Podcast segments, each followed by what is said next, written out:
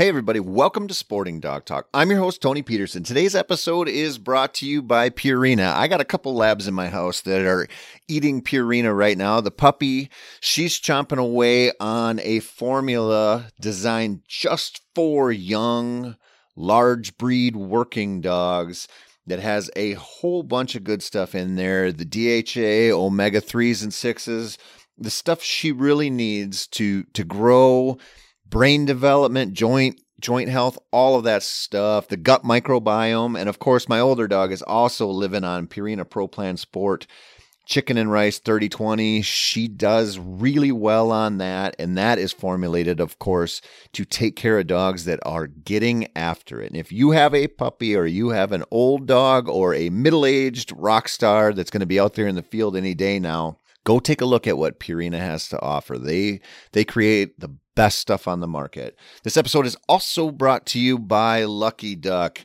I've got a pile of Lucky Duck stuff in my garage because duck season is coming up. We just put out one of their blinds on a spot where I'm hoping my little pupster gets her first wood ducks or teal. They also have motorized decoys, non-motorized decoys, and the Lucky Kennels, which is what I'll be hauling my dogs around in. Those Lucky Kennels are available in two different sizes, and they are my favorite. They are built bomb-proof, they are lightweight, and they just really work for an active lifestyle where not only do you travel with your dog, but you want your dog to have a safe space at home. Check out lucky duck dot com. You'll see all of this stuff that I've talked about and more there. And of course, we are brought to you by Canine Athlete. Canine Athlete has three different supplements. They've got their new dog, which is a three in one supplement that's basically a quality of life booster. They've got Hydrate and Recover, which obviously helps your dog hydrate and recover. A great option for dogs that are training or getting out there hunting right now. And they have their new Canine Pro Daily Probiotic for digestive and immune health, which addresses the gut microbiome. This is important stuff. I think in the next ten years with the research we're seeing, we're going to realize how truly crucial taking care of your dog's gut microbiome is to, you know, their immune system, to obviously keeping their digestive system working properly and everything, like even helping them maintain body weight. Go to wilderness athlete dot com, which is the parent company for Canine Athlete, and look at what they've got. You can check out the stuff that they've got for people as well. There's a whole bunch of uh, pre-workout, post-workout, vitamins, all kinds of uh, really important stuff if you're working out and you're getting ready to go chase chuckers or sharpies or maybe even just roosters. Use the code S D T twenty at the checkout, and they are going to give you twenty percent off of your first order. My guest today is a fellow named Keith McGregor. He's the manager of canine training at Leader Dogs for the Blind. Now, I've been trying to get somebody on who trains guide dogs for a long time, and I'm so glad that Keith decided to come on the podcast. Such an interesting guy. He's got forty years of dog training in, and even though the dogs he's training are to highly specific environments and clients, I was amazed at how many parallels there are to the bird dog world and the hunting dog world. This is an interesting one. Even if you think, oh, I only run a G S P and I like to hunt quail, this isn't my thing, listen to it. This is one of the podcasts I learned more talking to this guest than just about anyone I've ever spoken with. So interesting. As always, thank you so much for listening to Sporting Dog Talk. I can't tell you how much we appreciate your support. So truly, honestly, thank you for that.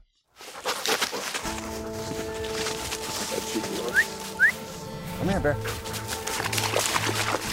Hunt dad, bear. Hunt dad. That dog is family. Do something with a dog. It, it improves your overall quality of life. Good girl.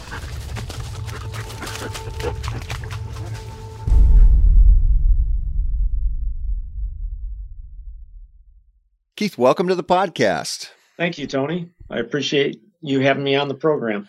You you are, in some ways, one of my heroes, and here's why. You agreed to do this podcast, and I bet I have reached out to probably seven or eight people in the, the guide dog space who've either just flat out ignored me or told me no. And we were just talking off air, and you you love to hunt and fish, and you you, you fit in nicely with our, our audience. So, you know, we have a lot of hunting dog owners who listen to this. But you are you're working in a space with dogs that we just have never covered yet. So I'm so excited. I'm so grateful that you decided to come on. Great. I'm excited to be here. And, uh, you know, I've ha- had hunting dogs in the past. Um, haven't done a lot of training with them, but it's always exciting to see dogs working, whether they're hunting or being guides for visually impaired people or any other service dogs. Yeah. So let's talk about that. We're, let, let the audience know where you work, when you started there, and how you got to this this place you're at now. Okay. Well, it's um, a little embarrassing because I've been working here for forty years. So it, it makes me sound really old, but that's okay. Um, I started on dog care, just taking care of dogs and learning about dog behavior and things like that. And within a couple of years, um, applied to become an apprentice instructor.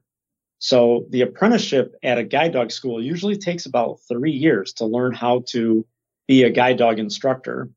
Um, and the reason that we have to learn all about dog behavior and, and teaching dogs, we also have to learn about visual impairments and how to work with clients with visual impairments. So I became a guide dog instructor and was a guide dog instructor for ten years. And then I saw a need for people who were dually disabled. So they had both hearing and vision loss. So I went to school to learn sign language, and Leader Dogs supported me in that process. And I started the first program in the United States for deaf, blind guide dog users. So the people, some of them are totally deaf, totally blind, and um, they're able to use guide dogs um, efficiently and safely.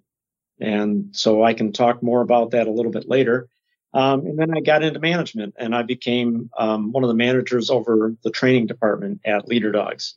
And I still supervise the deafblind program to a certain extent and help out with that as needed. Oh, so let's let's back way up here. You got into this and did your apprenticeship to to train dogs for, you know, blind or visually impaired people, right? And right. Then in that process, you saw the need for dogs that would be trained for people who who are visually impaired and can't hear as well? That's correct. Okay. How do you, how do you come across that? Like, how, how does that really start? Well, um, so uh, Leader Dogs um, has kind of been known in the guide dog industry for giving people chances that might, that other guide dog schools might not accept into their program. So we had a woman that came here, you know, thirty some years ago now, um, that was deafblind. She had a little bit of remaining vision. And so she could read our lips. Uh, to a certain extent, again, only about sixty percent of what we said she could understand. While talking to her, she encouraged me to go learn sign language, and she said there's a large deafblind population in the United States, and they would love to have a guide dog.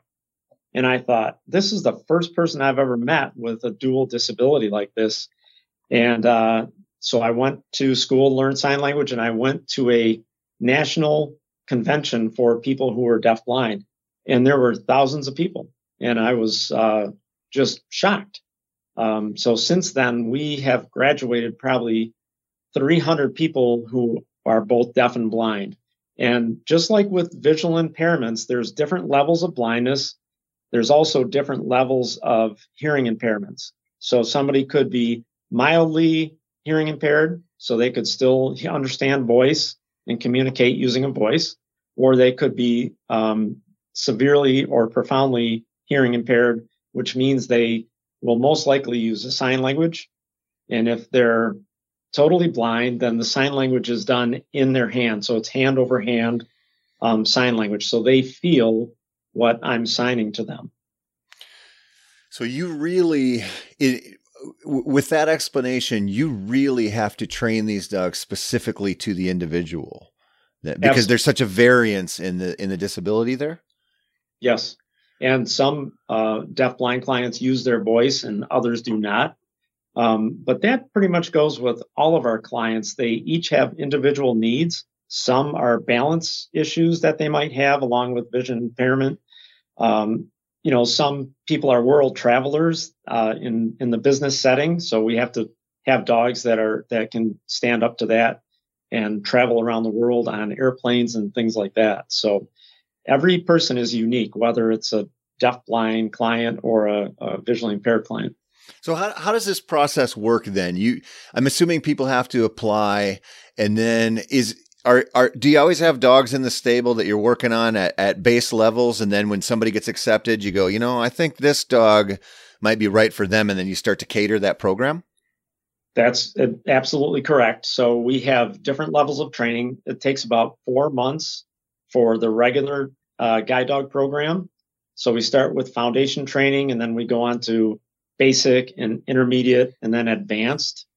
Um, just a brief example of advanced training is when we're teaching dogs to not step out in front of a car, which is a critical skill for the dogs. Um, we call it traffic checking, where one of our instructors will drive the car and we'll show the dog where we want them to stop when a moving car is coming. And then we may give them a food reward when they do it on their own. And it's kind of a progression. Um, But then in while we're in advanced training, we're also looking at clients that have applied to the program, that have sent us um, their full application, all the information we need, a video of how they travel around their home area. Um, and I'll talk a little bit more about that as well.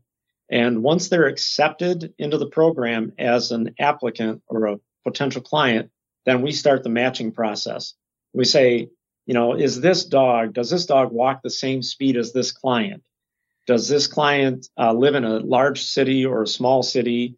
Do they use escalators? Do they go on airplanes often? Uh, do they live in a hot climate? Um, do they, you know, so all those aspects. We also look at what type of dog the client is requesting. So some clients want a German Shepherd, right? Um, and German Shepherds, for some reason, have been very difficult to actually get through the program successfully. They tend to be a little bit more a one-person dog. And when we house them in a kennel for that period of time, sometimes the stress gets to them. Um, but on, on in other circumstances, they are phenomenal working dogs.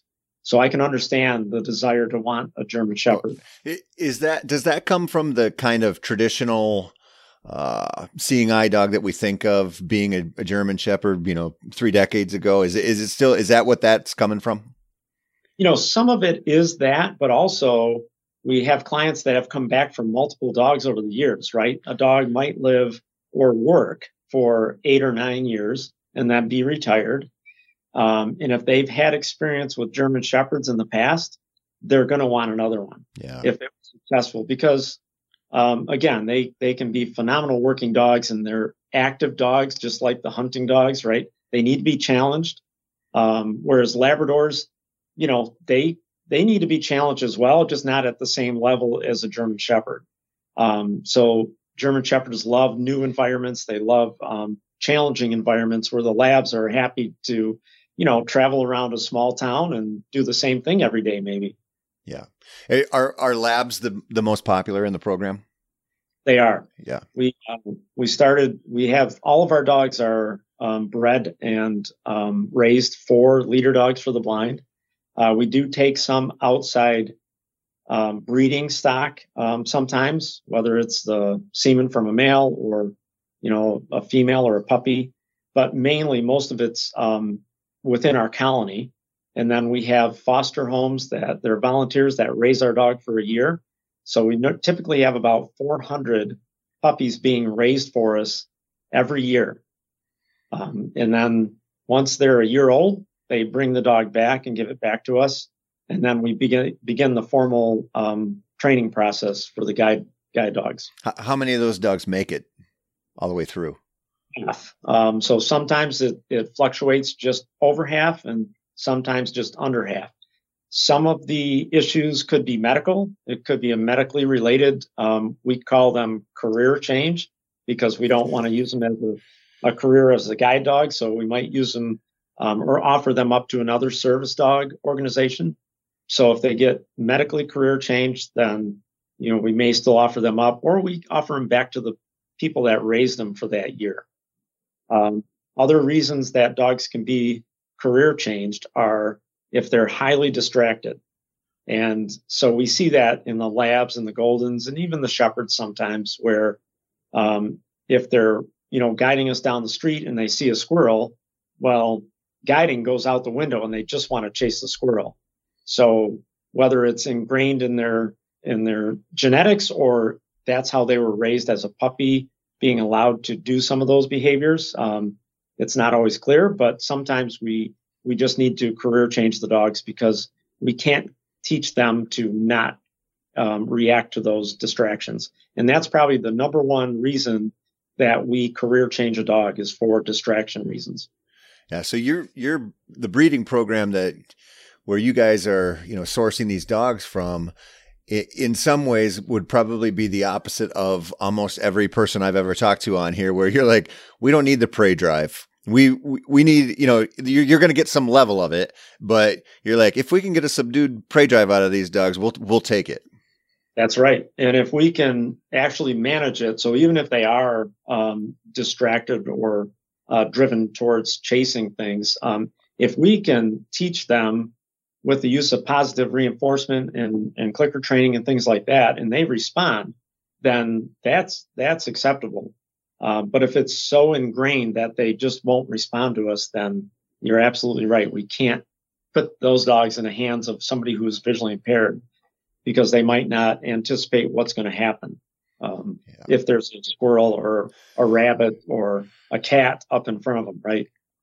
Well, I mean, that's the, that training right there in that assessment of, you know, how well can you handle distractions? I mean, that is, that is an issue with dogs. I mean, it, it's like a, a you're you're going against their nature so hard in some situations, and you you know it, the average house dog, you can afford to have a dog that gets distracted. It doesn't, you know, it might be an inconvenience, but it doesn't really matter. But you guys can't afford to have that, right? It's putting somebody's life at risk potentially, and um, you know, uh, the breeds that we use just tend to be they're hunting dog breeds, right? They're they're the Labs and the Goldens, and we. We do a lot of the crosses with the Labs and Goldens. Um, we've also crossed some Shepherds with Labs because we find that there's a good balance um, between the, the two breeds, whether it's Labs and Goldens or Labs and Shepherds. Yeah, you don't need purebred dogs. Well, right. I mean, we have a lot of them, and yep. uh, they tend to work out, but only fifty percent of them, right? So, yeah, it would be nice to have eighty or ninety percent success rate. Uh, that's just not how it works.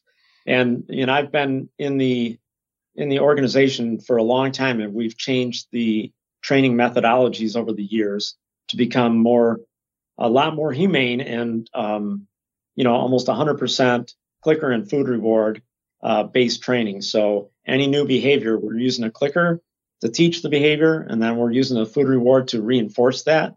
And then we kind of phase Uh, the food reward out. So it's just a random food reward. Yep. And we teach our clients how to do the exact same thing. A lot of guide work is really about what we call target training. So either the dog is targeting with their paws, they're targeting a curb, stopping at the curb so they don't walk somebody into the street where it's dangerous, or they're targeting with their nose, using their nose to touch the front door of their house, right? Or a mailbox, whatever we want them to Uh, learn to go to and target is what we teach the dogs to target. And then we teach the clients the same thing. So you can, you can take a lot of these dogs and, and lead them, you know, with their nose and a, a treat in your hand right to the object. Right. Yes. And that's really the first step, is helping them get to the end goal. Right. And then we back up and we want the dog to make the decision to do that themselves. So we need thinking dogs that can problem solve. And if they're not doing the exact behavior we're looking for, then we're not going to use that marker, which is the click, and then they're not going to get a follow-up uh, food reinforcement. When you started, because you mentioned you started in nineteen eighty-one, what were the breeds you were working with then? We used um, every breed you could think of. Um, any large breed dog, we had them here. We got a lot of our dogs from the Humane Society. And uh, I ended up with my favorite pet dog, which was a Chesapeake Bay Retriever, who was a phenomenal hunting dog. Um, absolutely loved it, but it was not a guide dog, right? It didn't make it as a leader dog. Um, so we've had, over the years, we've had Huskies and we've had um, Bouviers, we've had Ridgebacks, um, we've had a couple of Rottweilers, but, you know, we've realized that those breeds were not being uh, successful as guides. So we wanted to narrow that down and really just focus on the, the breeds that we knew would be successful. Yeah. Some, some breeds, people, people get upset about this, but there are some breeds that have a long, long history of working closely with people and they, they tend to work out in these roles better than others. And it, it doesn't mean the other ones are bad. It just means some of them are meant for this and some of them aren't. That's right. Yeah. Yeah. I've had a lot of um, breeds that were not guiding breeds as pets in the past. And I, you know, I like different breeds. I like spending time with them and learning about them and training them and things like that. So, um, yeah, of course, as dog trainers, you know, that's, that's part of what we love. So I, I, one of the reasons I got super interested in this, I listened to a woman who is a, a voice actor for, for movies, and she's, she's blind, and she had a lab, and she was talking about how, you know, obviously how that dog changed her life, but how vocal that dog got to communicate with her. Like that dog, and I don't know the training behind that dog, but the way she made it sound, it was like that dog was like, okay, this woman can't see me. We're not making this eye contact. And I know I need to get her attention in different ways. Like how, how often do you see dogs really adapting to that situation? And like, and like how challenging is it for you? Cause you can see, you can hear, you're training this dog for somebody who might not be able to do either thing. How, how easy is that to replicate? And how often do you see these dogs do kind of this amazing adaptation to their, to their person? Well, you know, again, I've, I've been doing this business, doing this job for a long time. And, you know, I'm amazed every time I go out to visit a client that's had a dog for for a period of time and they're successful because the dogs just adapt so well to the different needs of the people, and everybody is different. So um, we, we take our dogs and we uh, work them under blindfold. So we go under full blindfold. Each instructor has to train eight dogs um, to what we call class ready, so we can match them with clients. And each one of those dogs has to work under blindfold. I mean, the person is under blindfold, and they have to be responsible for that person. So um, the dogs get a taste of that, but it's not twenty-four hours a day, you know, seven days a week. Um, so it takes some time to adjust to their new person, but it doesn't matter. The dogs don't really care whether the person can see or can hear. Um, with the dogs for the, the clients who are deafblind, Uh, we stop using our voice. If we know the client doesn't use their voice, then halfway through training, we stop using our voice. And we just communicate with uh, hand signals. And the dogs adapt to that really well, especially now that we use a lot of food training and positive reinforcement. That's made a huge difference. It's, that's incredible. What's the biggest challenge then?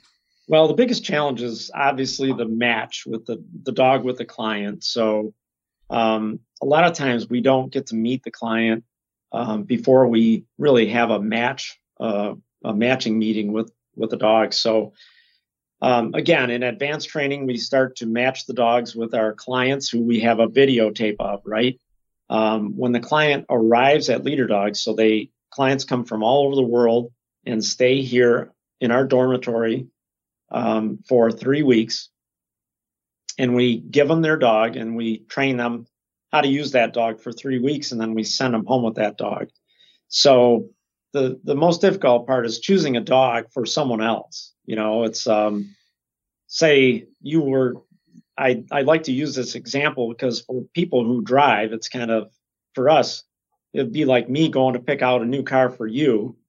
I don't know what options you want on that car. I don't care. I'm just going to pick this out, and you you have to keep that car for the next ten years. By the way, it doesn't have air conditioning. It only has roll down windows, but that's your car for the next ten years, right? So this is their mobility. And um, so that's the most challenging part. It doesn't always work. Sometimes somebody is with a dog for a week and realize that the dog isn't adapting to the person, or vice versa. We always have backup dogs. So we always have a dog waiting that we could replace a dog with. So I would say out of two hundred people that we work with every year, we might have, excuse me, we might have to change maybe three dogs out of the two hundred. Um, so it's not a, a high percentage. We we do a fairly good job of figuring out what the person's needs are and matching that dog with them. But that's the hardest thing to learn in this job, because it's not um, a skill that is easily taught. Well, yeah, that's an inexact science, right? I mean, you, you know the dogs well. You don't know these people, and their, their situations vary so much. And so it's it's understandable that you might not bat one thousand percent on that.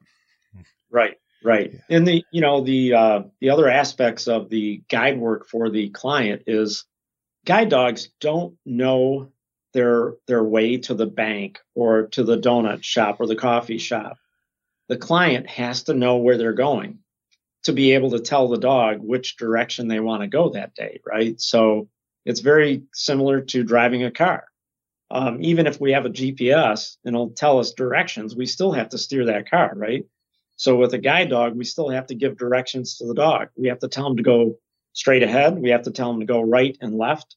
Um, and all our dogs obviously learn those commands throughout the training cycle. But it's important for the clients to know their home area and be able to walk around their home area uh, before they come to get a dog. Yeah, I guess you don't, I mean, I, I wouldn't think about how challenging that would be, because you, you hear a lot about the, you know, adapting to the, the home or the apartment and knowing where every end table is and everything else. But you don't think about that trip down to the grocery store, the gas station, and the, and the, you know, not infinite amount of variables that they can run into, but a real high number. That's a challenge. Right. And so we, we also have an orientation and mobility department at Leader Dogs for the Blind. So orientation and mobility teachers, it's a, you know, it's a master's degree at college that you get for teaching visually impaired people how to travel using a white cane. Um, so if people are not ready for a, a leader dog, then they can come here and we can teach them how to use a white cane. Um, and then they can practice those skills and they can come back and get a, a leader dog in the future, potentially. Um, so the difference between a white cane and a, and a leader dog is the white canes are, they, they're giving you information down or up the cane, right? So if you run into an obstacle with a cane, that means you're not running into it with your body and you can move around it. With a dog, they see the obstacle ahead of you and they naturally avoid that obstacle. So it's uh, less information for the client, for the visually impaired person, um, but it's also a, a little bit smoother um, um, mode of, you know, walking. Mm-hmm.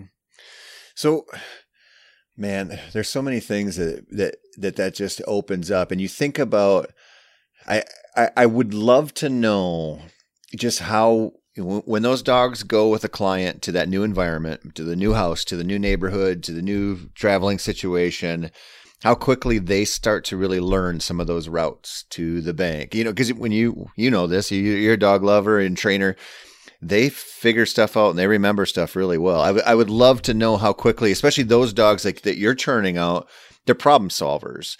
And so their their brains are probably working on a really, really high level. And I bet they're learning some of those routes. I bet it would blow our minds how quickly they're becoming just comfortable with some of those situations. Yes. And we, you know, we ask our clients to take it slow in the beginning. So just like we, we when we work with the clients here at Leader Dogs, the client doesn't know Rochester, Michigan, which is where we're located. So we have to teach them the city of Rochester. So we take them on one block and show them one square block. And then we'll expand that to two blocks and three blocks and four blocks. And the people have to do the same thing with the dogs when they get home. But the dogs do pick it up very quickly. And once they've been someplace one time, they're very likely to go back there, especially if they got, you know, rewarded, or uh, whether it's food reward or physical praise or verbal praise. Um, you know, the dogs love that and they love to do the work too. Yeah. How, how old are these dogs when you're placing them with clients? So we start their formal training between twelve months and fourteen months old. So then we have four months of training for the regular program. For the deafblind program, it's a little bit longer. It's about six months of training. So they could be almost two years old before they get matched with a client. and they'll work till they're ten or eleven um, in most cases, as long as they're healthy. Wow. Um, what, what's the demand like? Because you, you mentioned that this this kind of light bulb moment where you went to the sign language, you went to learn the sign language at the convention, and you realized that there was a this a, a demand you couldn't even possibly imagine unless you unless you don't know what you don't know. I mean, what what's it like for you guys when you're sitting there and you're like, okay, we have X amount of applicants and X amount of dogs? I mean, what's what's the disparity there? Well, you know, that, first of all, um, dog or guide dogs are not for every visually impaired person or or deafblind person, and not every person wants one uh, because they are a lot of care, you know, care and vet expense and grooming and things like that. Where whereas a white cane, when you know when you're done using it, you can put it in a corner. That's not the case with a dog. But uh, for the deafblind program, we've had a waiting list ever since we started the program because there are very few uh, guide dog schools in the United States that will work with someone with a dual dual impairment. But we we put them chronologically, and we try to service the people that have been waiting the longest uh, first. So, you know, we'll each instructor, as I said, has about uh, uh, between six and eight dogs that they trained all the way through, but they can only work with three clients at a time. With deafblind, it's uh, two clients or one client at a time. But in the regular uh, visually impaired program, they'll work with three people at a time. And we'll have, um, say, four instructors uh, working with clients at the same time. So potentially we'll have uh, fifteen or, or eighteen clients at one time that are here at Leader Dogs, and we'll be giving dogs to them. And the other dogs are in training and trying to develop those skills for the next group of people that come in. Um, but we have clients in pretty much all year round with a Thanksgiving break and a Christmas break. Other than that, we have clients here almost full time. The other aspect is we're an international school, guide dog school. So we bring people in from Spain and Mexico. And both Spain and Mexico have small guide dog schools, but they can't Uh, keep up with the demand for guide dogs in their uh, countries. So they'll send, you know, five, four or five clients here at a time with an interpreter, and we'll have our instructors work through the interpreter with the clients, and then we'll send them back to uh, Spain or Mexico, which is really, really neat.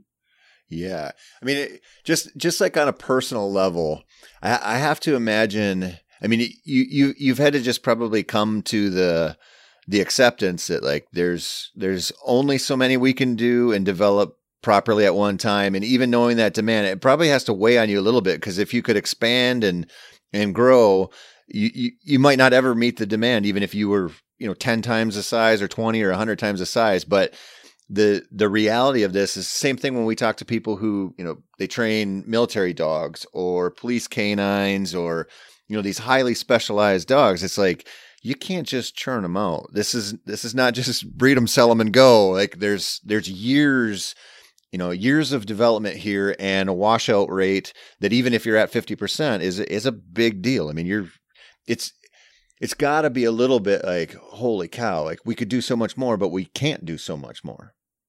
Exactly. And since it takes three years to teach um, a guide dog instructor to become fully skilled, Um, you know, that's a process as well. We have several people that have either retired or left the organization. We have to replace those people, and it takes three years.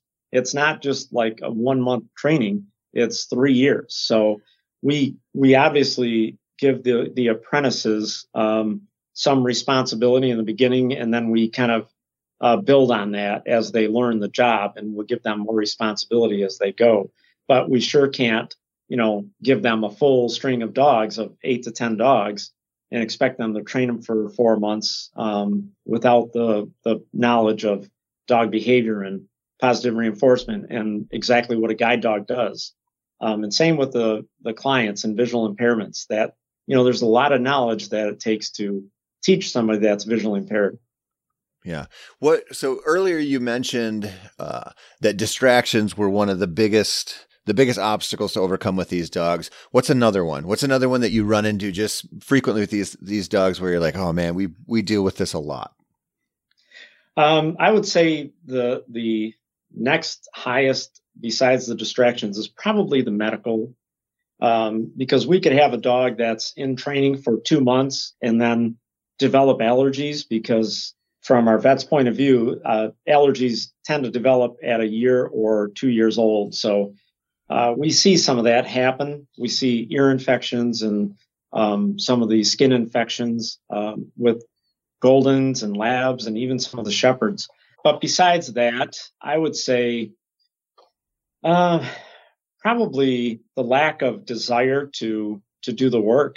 Um, that we run into that not not nearly as frequently as uh, the distraction levels, um, but we do see that now and then. Dogs that uh, we take them out to to guide us, and they're just um, they're just not wanting to do the job. They don't want the challenge. They don't like that, and um, we can't. If they don't like doing the job, we can't use them. Uh, we have to have dogs that really love to to get out there and go and and like to think. Um, that don't want to lay around and be a pet, right? Yeah. Well, so this kind of, this makes me want to back up to what I said earlier about the prey drive, because really what you're, what you're kind of alluding to here is what we hear in the hunting world a lot, where you, you're kind of choosing between a, a lower drive dog that's nicer at home, but how much can you get out of them in the field versus a high drive dog that might be a pain in the ass at home, but you, you got to learn to, you know, how do you pump the brakes with you guys? I mean, I think what you're saying here is some of them, you just can't light a fire under them. And, you know, so you, you'd probably, and correct me if I'm wrong here, but you'd probably have rather have one that you had to dial back a little bit, but that shows up to work versus one that just is like, I, I don't want to do this. You hit the nail on the head. Exactly. I would rather work with a dog that has a little bit more energy, um, even if it has a little higher uh, level of distraction, than a dog that you have to try to motivate to do the work. Um, because it's, you know, being a cheerleader for the dog is, is great, but you can't do that twenty-four seven. And we can't expect our clients to do that either. So, you know, it's nice when we can find that high drive dog that isn't overly distracted. I mean, they're few and far between, but we can find it, or we can curtail those distractions uh, to a level where a, a client would be able to handle it. Um, so if somebody's working a dog in a guide harness, um, there's a big difference between walking down a sidewalk at a normal pace and when that dog sees a squirrel or a cat or another dog and starts to pull, you can really feel the difference in the harness. So at that point, then we can stop and we can reset the dog and do what we call a timeout. We just take a break and don't give the dog any feedback at all and just stand there for a period of time. We pick up the harness and we try to try to start uh, going again um, down the path that we were on. If we get past the distraction, then we'll use food reward to reward that. So you're kind of describing there when the when the dog's energy changes around that distraction. You know, it like you you kind of mentioned this earlier. forty years ago, you might light that dog up somehow. Now you're doing this reset moment where you're just like, I'm just going to let you. We're going to wait this out. You're going to learn to just calm down. And if you do, then we move on and good things will happen. That's, that seems to be the, the most, I, I mean, this is just me speaking here, but the most interesting direction that dog training's taking right now. It is. And, you know, the, the nice thing is that some people are uh, kind of reluctant to change, but I absolutely love the changes that we've made. I love training dogs using positive reinforcement and clicker training. They learn so much faster, and those behaviors are very solid. So thirty-five years ago, thirty years ago, uh, we would have taken a dog out and walked it um, around a route several times. So stopping at the curbs, doing all of it for the dog. And then we start to transition that responsibility to the dog. And if it didn't stop for the curb, we might give it a correction, right? Uh, which was more harsh. Uh, whereas now, we teach the dog to go to the curb. We use a clicker, and the dog says, wow, I did something right. Um, and then they get a food reward after that. And uh, boy, they learn so fast. It probably cut just the curb training to teach the dogs to stop at, at multiple curbs and generalize that behavior. it cut that time in half for us. That's incredible. When you when you talk about this curb training and you're, you're setting up these scenarios, because I have to imagine you're it, like half of your dog training life is just thinking about what's, you know, cars coming this way, cars coming this way. How do we set this up and train for this over and over again? You know, I mean, it's, it's kind of funny to joke about the squirrel, which, you know, is like just this wild card that's coming into that dog's life. Something, something's coming there, but some of the dangerous parts of this, you know, that that's just a bad behavior thing or, a, you know, whatever, but stepping out into traffic's a bad one. Like you got to avoid that. So how much of your, your life is like anticipating those kind of needs for your clients and going, how the hell do I set this up to train a dog over and over to look left, look right, or, you know, figure out when to cross or listen to the crossing or whatever? Like how, how much of that just eats up your life? Well, so there's, uh, you know, uh, a concept for, uh, for guide dog instructors, and we know it because we're in the business, and visually impaired people know it because they're visually impaired. But just like when they travel with a cane, when they come up to an intersection, they have to determine wh- whether it's safe to cross or not. And the way they do that is they listen for the traffic flow. So if the traffic's moving in front of them, they know if they step out, they're going to get hit by a car, correct? And that's the same concept with a guide dog. So when they're using a guide dog, when they get to the curb, the dog will stop. But it's not the dog's decision when to cross that street. It's the person's decision. So they can use a pedestrian crossing button, and we can target our dogs to that. So we can teach them to push, you know, go up and touch the nose to the pole where the pedestrian crossing button is. And some of them are verbal. They'll tell you when it's okay to cross. Some are tactile. It will vibrate for people who are who can't hear or see. Um, and sometimes it's just a walk sign. Yeah. So when the person feels it's safe to cross, then they ask the dog to go out into the street. Well, if a car is coming up close to them and it's moving, the dog we, has been taught to avoid that moving car. But they're not avoiding moving cars that are going fifty miles an hour. That's not even feasible, uh, reasonable to ask a dog. So, you know, the close traffic that's moving at, at a slower pace, the dogs will stop for that and refuse to move. And we call that intelligent disobedience. When they're intelligently disobeying something that the instructor or the client had asked them to do. That is interesting, because so, so I assumed the dog was the one calling the shot there. They're not, but they're the ones calling the safety. You know, they're, they're kind of just acting as security there. That that's interesting. And they have to go from one curb across the street to the other curb in a straight line, which, you know, sounds pretty simple. But there's a lot of options when you get out into the street, right? They could go any direction they want. They could go left or right down the down the tra- traffic lane. Um, but the dogs, because they're magnetized to the curb, they love going to the curb because we've taught them that. And they know they'll get a reward there, especially in the beginning of training. They're going to go straight across the street to that curb. So you're breaking that. That's That's cool. You're taking what's we like. I, I would be so dismissive of that. If you're like, oh, I trained a dog to cross the road, I'd be like, okay, big deal, right?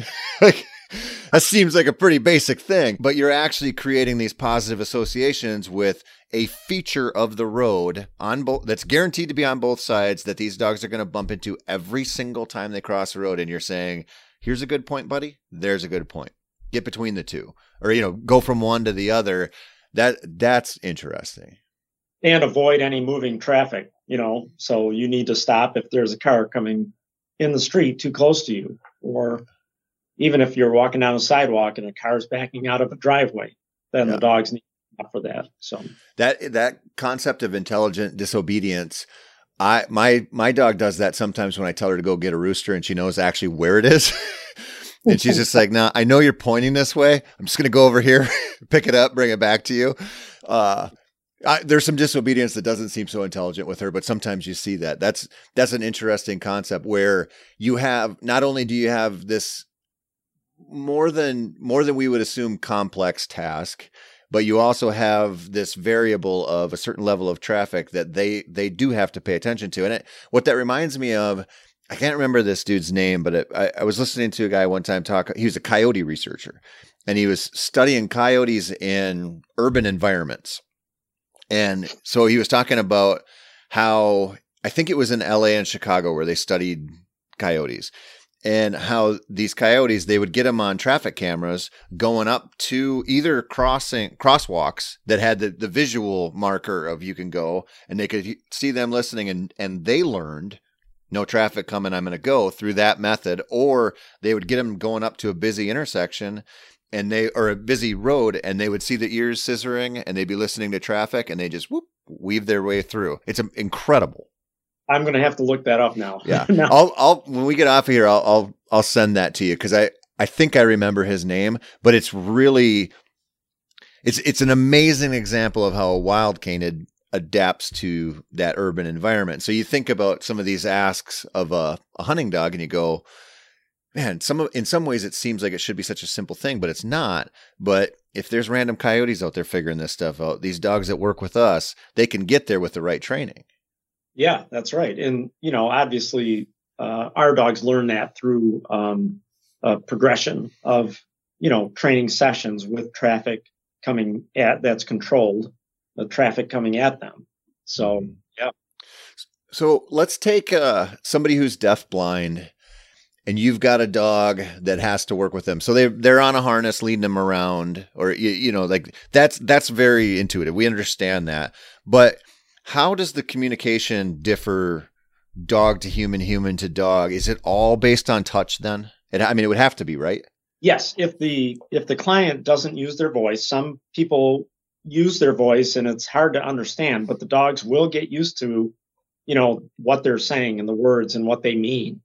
Um, but typically, uh, to communicate, especially directional commands, it's a hand signal. So, uh, the hand, uh, when we push it to the right, that means to go right. We also move our body. So some of it is our body language. So if we want to turn right, we're going to use a hand signal, and we're going to turn our body a little bit to the right, and then the dog is going to guide us around the corner to the right.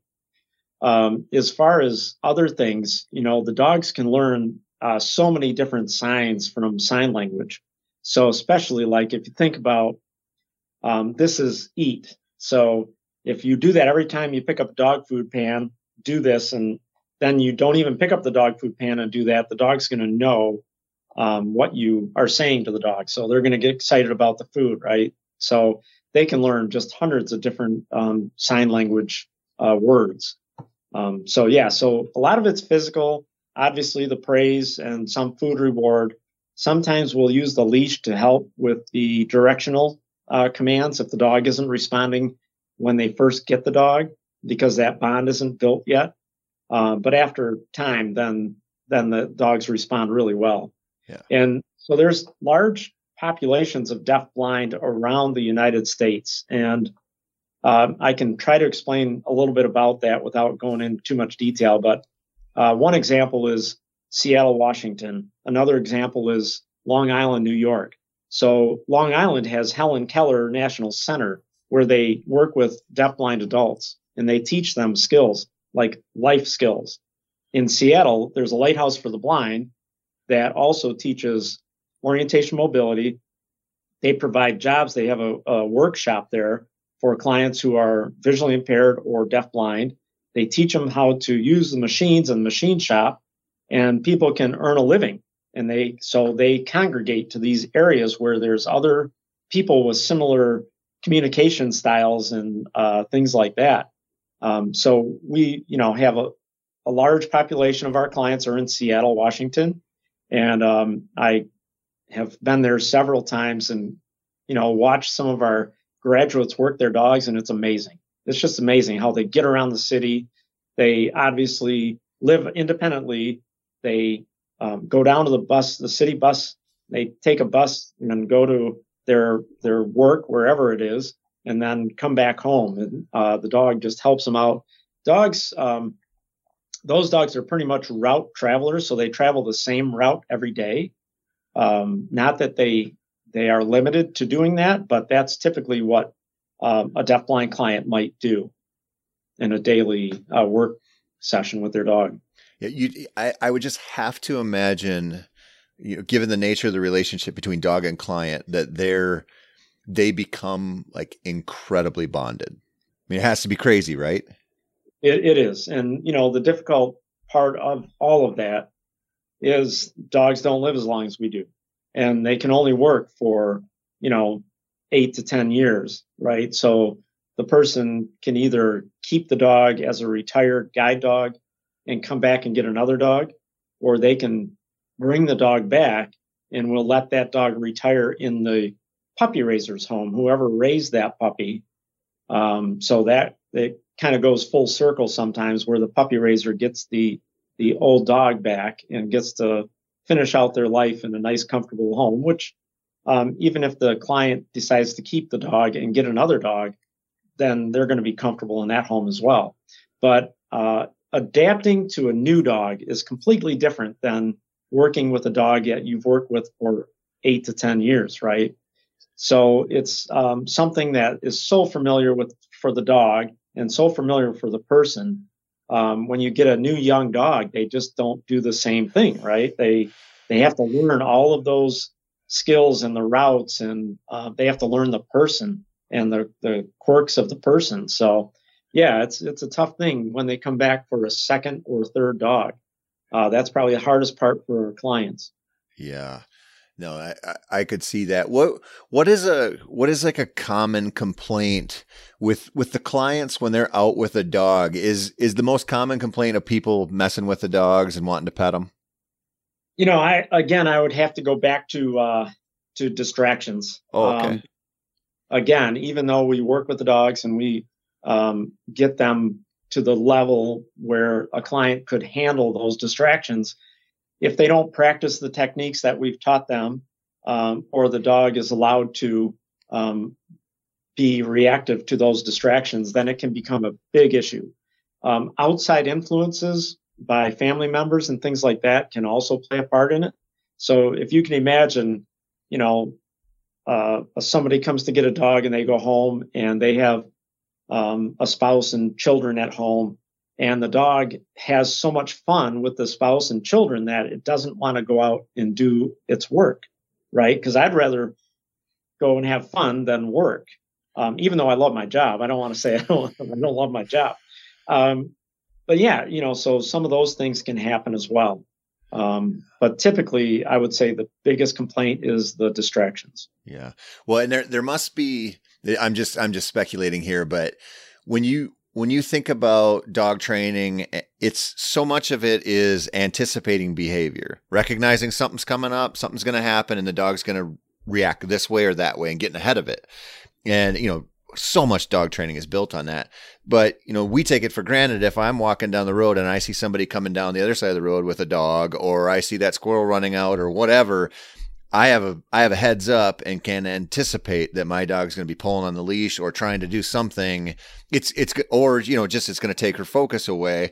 If you can't see and hear, you know, or you know can't see or hear very well, it's probably a hell of a lot harder to anticipate some of those distractions. And so it's you're probably living in a reactionary world instead of being proactive on those, I would guess.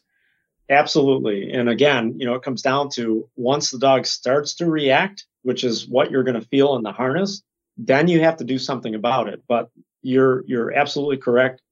For us in training, before we start training with the blindfold on, we can get on top of some of those things and train the dogs, you know, to not react to those. But once the dog understands that uh, somebody isn't able to anticipate, then they will take advantage sometimes.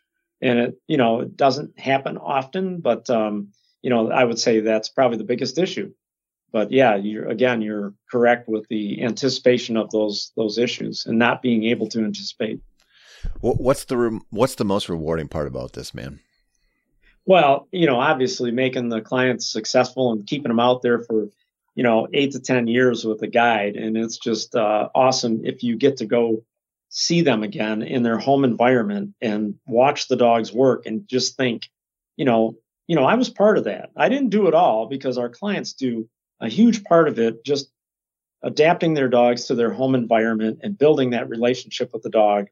But we played a small part in it by training of the dog originally and making that match with the person. And I think that's just been, you know, so rewarding over the years to see those those clients that come back to us and say, wow, I want to work with that person again because they did a, a great job with my previous dog.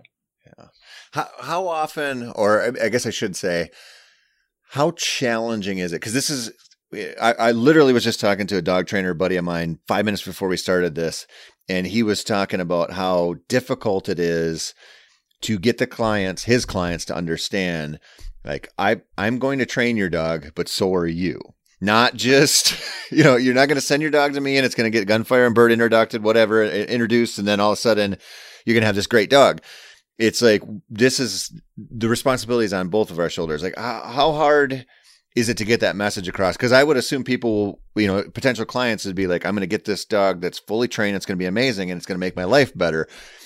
There's a big asterisk there because you you have to take ownership of that dog every day. Like, how how hard is it to get that message across, like to to get it really understood? Yeah, I mean, you are asking some great questions and you have really good insight to to that whole process. So I trained dogs outside of Leader Dogs for years with the general public. And what I found was they wouldn't follow through. So I'd give them a plan. I would show them how to do things. And they would demonstrate that they knew how to do them, but then they wouldn't follow through with that plan, right? So they wouldn't be successful. So I actually got out of that business because in this business, somebody's life depends on this dog. So they're going to put forth an effort. Now, they don't necessarily come here with a clear understanding of how much work it's going to take. Um, and we generally will ease them into that whole process. So what we do is we take them out with a harness, with a leash, with no dog. So the, for the first two days, it's the instructor playing the part of the dog. I'm pulling the harness and misbehaving sometimes so the client can learn what to do once they get a dog in their hands and in a harness. And then we introduce the dog to them and we keep our leash attached to that dog. So that person is not independent with that dog on their own. And it's a progression. We take, you know, we take the leash off and we're walking behind them, directly behind them. So we're helping support that dog. The dog knows we're there and they can see with peripheral vision that we're there and they can feed off of us. If we, you know, think the dog isn't going to stop or avoid an obstacle, we can kind of make a body movement and they'll respond to that. Um, but we gradually turn that responsibility over to the client and we teach them how to problem solve and we teach them, you know, dog skills and dog training. Yeah, so they initially, when a lot of people come here, unless they've had guide dogs before, they don't necessarily understand how much work it's going to take, but um, most of the people are very committed to it once they understand how the dog can help them. Yeah. Because you you said it, they come here thinking the dog's fully trained, it's going to be a robot, it's not going to make any mistakes, it's not going to be distracted, it's not going to go to the bathroom or need to be groomed, but, you know, then reality sets in and all those things happen. So, yeah. We, so you, you said kind of the, the, the structure of their first three years is that, you know, they're spend a year with a foster family or, you know, somebody's, somebody's working with these puppies, raising these puppies, doing socialization and obedience work and everything else. Um, Then, you know, you guys are getting your hands on them. How important is it? I, I'm wrestling with this. I've mentioned this a bunch of times recently because I've got an eight, eight-year-old lab and I've got a four and a half month old pup. And my eight-year-old lab is my dog. I worked with her. I trained her. So she works for me. And she doesn't want to listen to my wife or my kids the same way. And I'm like, I'm not doing that again. You know, like I, I want this puppy, whoever handles her, just like I want her to snap to it with whoever. And you, you guys must really bump into that where you have to make sure these dogs are willing to work. Whomever's given the commands is like, they're, they're in charge. You must You must have to emphasize that in the training, right? We do. And, you know, not only does it take time for the dog to adapt to not being directly with the instructor, uh, because we've been with them for the last four months and we've been teaching them all these skills. Um, and now we're asking them to do this for a brand new person that they don't know. Um, but it's also um, some of those dogs that are standoffish throughout training, like, they don't really care that you're there. Those sometimes are the worst dogs that are have separation anxiety from their instructor. Um, so it takes uh, uh, quite a bit of time. And sometimes we'll just have a different instructor work with that dog. So I'll use an example, German Shepherds. They become so attached to the person that's trained them, it's hard for them to adapt to a new person. Um, but once they do, and we try to explain that to clients, that they're going to have the same connection to you as they do to me. It's just going to take some time. So, you know, it's sometimes getting out of the dog's sight and having another instructor step in where they're not attached to that person. Uh, but again, we go back to the family environment, where sometimes it's more fun to play with the family or the family dog than it is to guide the person. And that can become an issue. Do you must anticipate that, though, through the, you know, the, the interview process or the application process, right? We do. Yeah. And we uh, try to educate the person, and we try to educate the family as well. Uh, wherever the dog's going to be going, the environment. We um, have different uh, virtual learning opportunities for families before people even come here to get a dog. So they have an understanding of who's supposed to care for the dog, um, who's, you know, in charge of working the dog and walking the dog and things like that. So they have a good understanding of that.